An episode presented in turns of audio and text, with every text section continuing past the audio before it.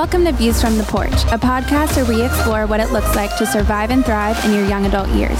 Each week, we talk about the biggest challenges facing young adults today and how to overcome them from God's Word based on our weekly experience in leading thousands of young adults at the porch. For more info on the porch, visit theporch.live. Thank you for joining. What's up, guys? This is David. We are back with another episode of Views from the Porch. The one and only Laura Eldridge Hey, y'all. and Mr. J.D. Rogers. Do I do it? Don't do it. No, don't do it. All right, do it now. Howdy do. Oh my gosh, East Texas, man. Um, how's everyone doing? Doing great, David. Pretty good. I, I'm pretty excited for this podcast. I'm not gonna lie. Really? Because I'm a 26 year old single guy, but Yeah. Okay. Well, yeah. Why is that? What are we talking about today? today we are learning about what the Bible says about S E X, sex. E. Let's go ahead and just get it out there. Everyone say it. sex. Sex. This Joker just spelled it. Yeah, he did. Yeah. Taking us back. Mm-hmm. What do you want to know, man? well, I mean, I'm glad I'm talking to. It's like this is like the weird conversation where I can't like consider you like an expert, or that would be weird. Yeah, weird. that would be weird. like, let you are an expert though on the Bible. Is it called a sexpert? No, it's not. Sexpert. Get it? But I do want to t- hear just from a biblical perspective from a leader that we all admire. Hey, uh, what does the Bible say about sex? And the first thing I want to ask is when it is a when is it okay to have sex with your partner or with someone? Because I think a lot of people know that like hookup culture necessarily probably isn't the best thing. I think a lot of people understand that's wrong and why it's wrong. Yeah. You should you should care for yourself. Like a lot of people think actually the reason why is like I should value myself enough to not just hook up with someone. Yeah. But I think where the line gets blurry is a lot of people believe, hey, I'm in love with this person. This person knows me, and I'm gonna get married to this person. Mm-hmm. So that's how we show each other our love for each other, and it's gonna happen after marriage anyways. What's the point? So Mm-hmm. is that okay? Um, yeah. So uh, here's what I heard you say. Hey, when is sex appropriate? And uh, big shocker here if you listen for any amount of time. The Bible teaches that sex is an amazing gift from God. Sex isn't gross. Sex isn't God. Sex is a gift from God. And sex is created to take place in the context of marriage between one man and one woman after, as a consummation of that covenant, which is what marriage is a covenant of two people committing their lives. It's not a contract. I'm in it, ride or die for the rest of the rest, uh, us together. And, um, and in the context of marriage, sex is to take place. God created it that way. It's an amazing gift. Even science now uh, has proved that when sexual intimacy takes place, the endorphins, the release of hormones, is uh, created to bond you to the surroundings and to the person that you're having sex with. It's an which is an incredible, incredible thing if it takes place in marriage. And um, So does the Bible explicitly say sex post marriage? Yes, it talks about sexual immorality, which is all sexual sin outside of the context of marriage. It says in Hebrews chapter 13, let the marriage bed or let sexual let sexuality in marriage be undefiled. That it says um, this is God's will for your life in 1 Thessalonians chapter 4, your sanctification, that you be sexually pure. And it talks about that you and I are to not offend and wrong our fellow brothers and sisters and live like people who are victims of our passions, of our hormones. That's literally what the verse says. And it says, like, people who don't know God, like, don't live a life that's marked by those things. And, um, and at the same time, and then you and look at uh, Song of Solomon, where it talks about don't awaken love until it's time, just the dangers of it. So we could go in that direction of like the danger. One of the dangers of having sex inside of the dating context is it keeps you in a relationship longer than you should. It, it takes it puts on like drunk goggles where you're blinded all of a sudden and you overlook uh, things that should be red flags of like, oh, I shouldn't date this person. But then you come back together, you have makeup sex, and it ends up keeping you in a relationship that should have lasted three months. It lasts three years. And unlike it, had you been pure in three months, and seen like, oh, this is not the right person for me to marry. You stay up three years. uh, You may have lived together from that time. You got a dog together, and when you separate, it's like ripping your heart out. And God doesn't want that for you. And when you look around at our world, it's clear the introduction of sex outside of marriage has had tremendous consequences. That if you were God, of course you would say sex is uh, to take place in the context of marriage. Why do I say consequences? uh, like even surface level things of look at the number of abortions that take place every single year because of sex outside of marriage. There's a million babies a year in America, between 750,000 and a million babies that die every year. That's the cost of a life because somebody had sex that couldn't preserve or wait until marriage. Sexually transmitted diseases are all over the place. It's like one in five young adults between 18 and, and 34, according to CDC. Um, if you were God and you knew the horrific pain that was going to be a part of a world where sex was not taking place in the context of one man and one woman together for life, and every time they come together, it bonds them together. But it was just something that you you could engage in with whoever, whenever, and you know it was just like a part of casual dating, mm-hmm. and you knew the consequences that would come with that. What would you do? I have so many of the scars that mark people's lives, and the baggage they carry for years and years and years is related to sex and a relationship that they had that it marked it and they think about their old girlfriend. Even think about here's a, a way to think about the power of sex. Like, think about this. I have never had someone come down front after the porch and say i've never told anyone this. And then the next words that come out of their mouth are something like i got drunk when i was a sophomore in high school or i cheated on my taxes five years ago or I cussed out, you know, the person who cut me off in traffic, and I'm just so buried in shame from that. We don't carry those things around like we do with sex. Almost every single time somebody says, "Man, I, I've never told anyone this before," I know whatever's about to come out is some sort of sexual sin that has been a part of their life or has deeply impacted them, or some shame and guilt that they're carrying around from. It happens every single time. People care.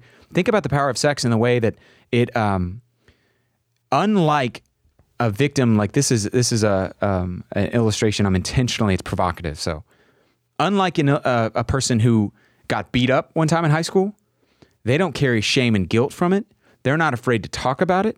They don't carry baggage from that in the same way that somebody who's a victim of sexual assault does where they feel mm-hmm. a, it touched them in, at a soul level and it mm-hmm. impacted them. And it just reflects you. Sex is not just physical. There's something deeper going on there. And the bible says yes there is something deeper it was created to fuse two souls together. That's one of the Hebrew words for love and intimacy that we have there. Is ahava this fusing together of, uh, or I think it's dode actually is the Hebrew word of, of at a soul level you and your spouse, which is an incredible gift in the context of marriage and a bonding that takes place, hopefully all the time in marriage.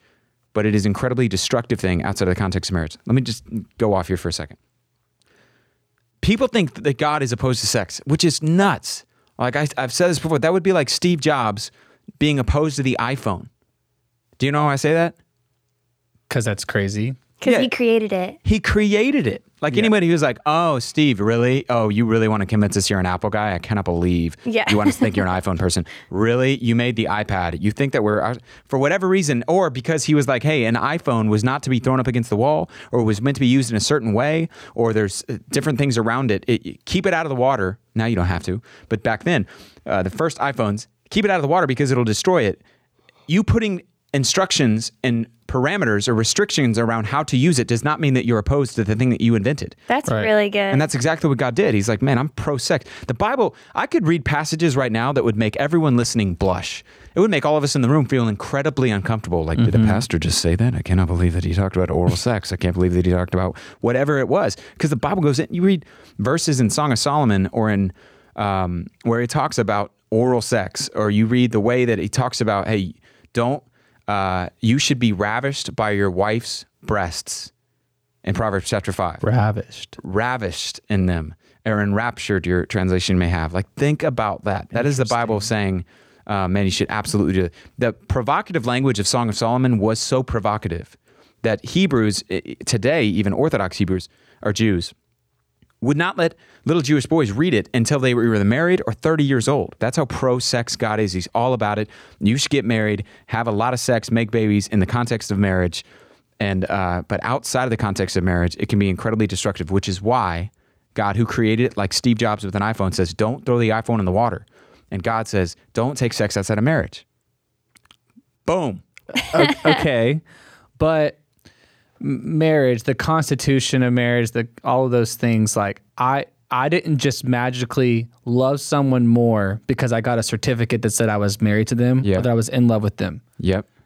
And I think a lot of people are like, I'm so in love with you, or I'm already engaged to you, or like the only thing that's going to change is we're going to get a piece of paper and, and say some things, but my love for you does not change.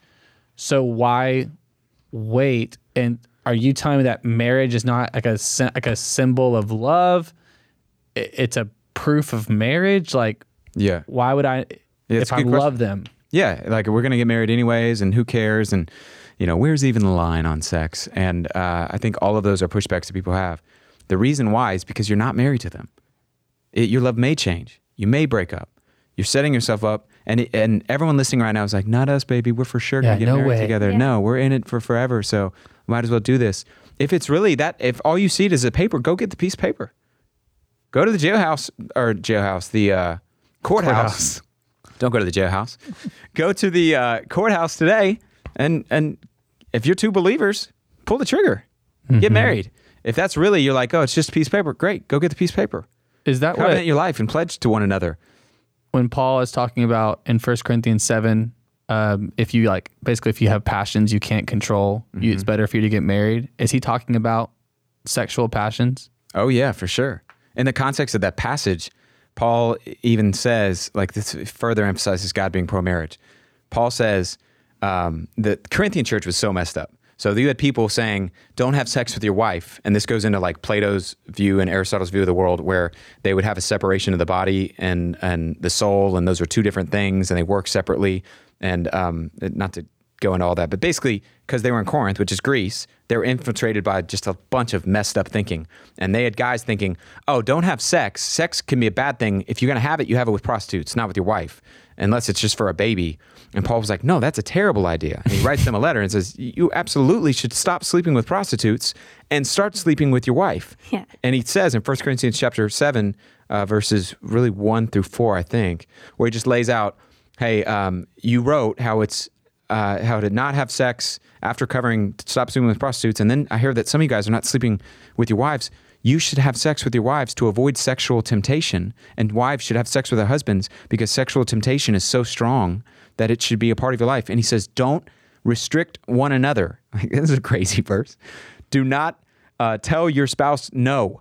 You don't have rights over your body, and she doesn't have rights over her body. And hey, you should love and serve one another and uh, give your rights sexually and intimacy to one another in the context of marriage. And the only reason why you should not is for a season of prayer. That's something no one's talking about. Boom. no one's talking about that. Yes. I bet there's a lot of women and men who don't want to confess how they're withholding, And I, I blaming totally, it on tired or And that is why marrying a follower of Jesus matters. Mm. Uh, Like, this is going to be weird and profound or just bizarre for people. If you don't marry a servant, you're not going to marry a servant lover. So they're not going to serve you. They don't share, they don't follow Jesus. So they're not going to be like, man, I'm here. I see intimacy as a chance to serve my spouse. Yeah. I'm going to give my body. I'm a servant lover. You're marrying a selfish lover if you're not marrying a servant And a good and a servant yeah. of Jesus. Does that make sense? yeah. Yes, and a good way to tell that is in the dating period is like for for women, it's like is this guy um, going to practice self restraint? Is he going to Yes. serve me now by withholding and and not giving into his flesh? That's a good indicator of, of whether he's going to serve me in marriage, and same for vice versa for guys. Or you know, as we've said before, and it's it's uh, it's not every time because we're going to need email for this. Somebody who sleeps with a woman who's not his wife before outside of marriage is going to be more likely to sleep with a woman who's not his wife When- outside of marriage. Yeah. As in, like, uh, he if he's married. sleeping with you and you're not his wife, he's going to be likely to sleep with. He's higher, more likely than a, a man who's like, no, I'm restrained. I'm following God's commands and God's instructions as relates to marriage. That guy, the guy who slept with a woman who's not his wife, is going to be more likely to have an affair and sleep with a woman who's not his wife. Does that make sense? Mm-hmm. And uh, and so, uh, just the idea that well, we're married in God's eyes. No, you're not. If it's just a piece of paper, just go get the piece of paper and covenant your lives. And and if you're in it forever, why not just pull the trigger? And uh, and there's a bunch of nuances we probably Yeah, because what would you say to the Go on from person who is in a relationship? They're trying to honor God, Mm-hmm. but they're like, man, when I am with you, I can't help but want to be physical with you. yeah And man, we messed up again. They have to go both confess to their community groups. Yeah. We, went too far.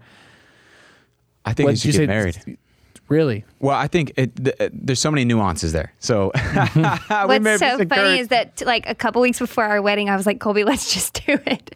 Let's just get married now. Yeah. Yeah, I mean, yeah. I- and 'Cause I- you're just you're eh, that that's not your body was not dis- designed to be Yes. that near to someone and have to withhold. Yes, and what's interesting is, you know, what his response was to me. It was, "Hey, um, yes, I want to, and yes, this is hard, but there is fruit in the waiting." Yes. Mm. So back to that couple. Um, should they get married? There's so many nuances there. They may be really dysfunctional, and there's so many red flags, and neither of them is following Jesus. And them messing up is not really a reflection of like a genuine, heartfelt. So should they even be dating? Yeah, they shouldn't even be dating, maybe. Right. But the person, I would say, um, shorter engagements are better. If they love Jesus and so do you, and you have seen just faithfulness and so- they meet the qualifications God talks about for a husband or wife, um, you should uh, pull the trigger. What are you waiting for? To your point, JD, Yeah. you weren't made to date for prolonged amount of times. Your body was not meant to emotionally move in with someone and not physically. And God wants that to take place. And you will experience less shame and guilt, less pain, and greater intimacy in the context of marriage by saving and, and dating and being pure along the way. And then, dude, get freaking after it once you get married. Okay. Well, when the Bible's so pro sex, God's so pro sex, why do I feel like it's so normal for people for their sex life to slow down so drastically? Yeah. Like than like the first couple of years of marriage. Yeah. Like shouldn't that be a sign of like health and being like what pro like what God's about, you want to be about? Yeah. Yeah, does that make sense? Uh, yes, I mean there's there's lots of factors involved. Sex drive uh, studies show over time decreases the Uh, older obviously. older that somebody gets. Talking like um, 60, 70. Yeah, it, the, I think there's actually some studies that show it like spikes up again and uh, Wow. later. I know. How about that? God is good. Yeah, ga- all the time. and uh, but th- there's a premise built into your question that I think is um, uh, th- there's several premises. One would be like, well, a lot of marriages stop having sex. Yeah, that's that's why you should marry a servant lover and be committed and be on the same page and be pursuing one another, pursuing intimacy with one another, caring for one another's needs um, in the bed and outside of the bedroom, and um, and that may not necessarily reflect anything other than a sex drive decreasing. But also built into your premise is kind of the assumption that, hey, but I'm people would have more sex outside of marriage than they would in it, and that's not true. Uh, the average couple, dysfunctional couple, may have not very much sex. But dude, I, I'm confident. There are people right now who are like, man, I'm just I'm going, I'm gonna hook up with whatever chick that I can find this weekend, and dude, I have more sex than you. And I it's awesome and it's in the context of marriage. And that's not a, a, a weird brag. like- that is like hey uh, you should get married. You Yeah. have intimacy once a week with some random chick from some bar and uh, and you experience a intimacy that that is fleeting. It's robbing you of future intimacy with your spouse. And it is not as great as in the context of a permanent solidified relationship. I'm not going anywhere. You're not going anywhere. And where you can move towards i'm naked and unashamed in front of this person that i'm in it for life with. That there's more than just a physical act of of um, of getting off. There's a a intimacy that marks our life and our relationship. But I, I do think as a culture, like people get on average, the person the average person gets married at 30. That's nuts, and that's part of why sexually we're so dysfunctional as a culture. Is people are like I can't wait till I'm 30 to get married. That's crazy. So they just take sex outside of marriage rather than moving quicker into marriage with someone who loves Jesus. So yeah, I th- we can wrap up. I think what I am hearing is it's not people don't believe God when in what He says is best for them. That's the issue, yes, and people would rather please themselves now in a way that doesn't require work, Yeah. service, and commitment. So people are so afraid of, at least my age. yeah. They would rather serve themselves now with quick fixes or or dating relationships one to the next Yeah. than they would actually doing what God calls them to do and believing that it's actually better for them. Yeah. And that's that's a problem. Yeah, and it ends up there's consequences, and mm-hmm. and there it's not just like oh you're gonna get struck by lightning. There's real pain. It's gonna the sexual experiences you have you will carry into marriage. They will require healing healing from. God can work through scars, but you still have scars, and um and a life that is lived with less scars is a better thing. Yeah. And so I feel like we have to, before we wrap up, just address the person who's listening to this saying, okay, well, you guys just spent all this time telling me not to have sex. Got it. what happens if I've done it and I've, I've done it with 50 people or one, or I'm in a relationship now where I'm having sex and I don't know how to stop? Yeah. Um, if they are a believer, I would hopefully they're in a small group. They bring those things forward and they confess where they need accountability and other people in their life to help them. God can heal and work through anything. The the percentage of people who are virgins when they marry is shockingly and sadly so low. So that is most people listening right now. And God can heal. God can work in the midst of that. And He can bring where there's ashes beautiful things from. And He can restore away or restore the years the locusts have eaten, to use the Joel, too. uh, yeah, the words from Prophet Joel. But um, but the best thing you can do right now is not keep stacking more baggage to carry into marriage and just packing on more and more and more baggage. It's to heal, pursue purity, and in the context and pursue Jesus. And then if you bring somebody along that's godly, pull the trigger, dude. Yeah. It's good. There we go. All right. Hey, that's it. If you have questions, as always, email us at info at theporch.live. We will see you soon on another episode of Views from the Porch.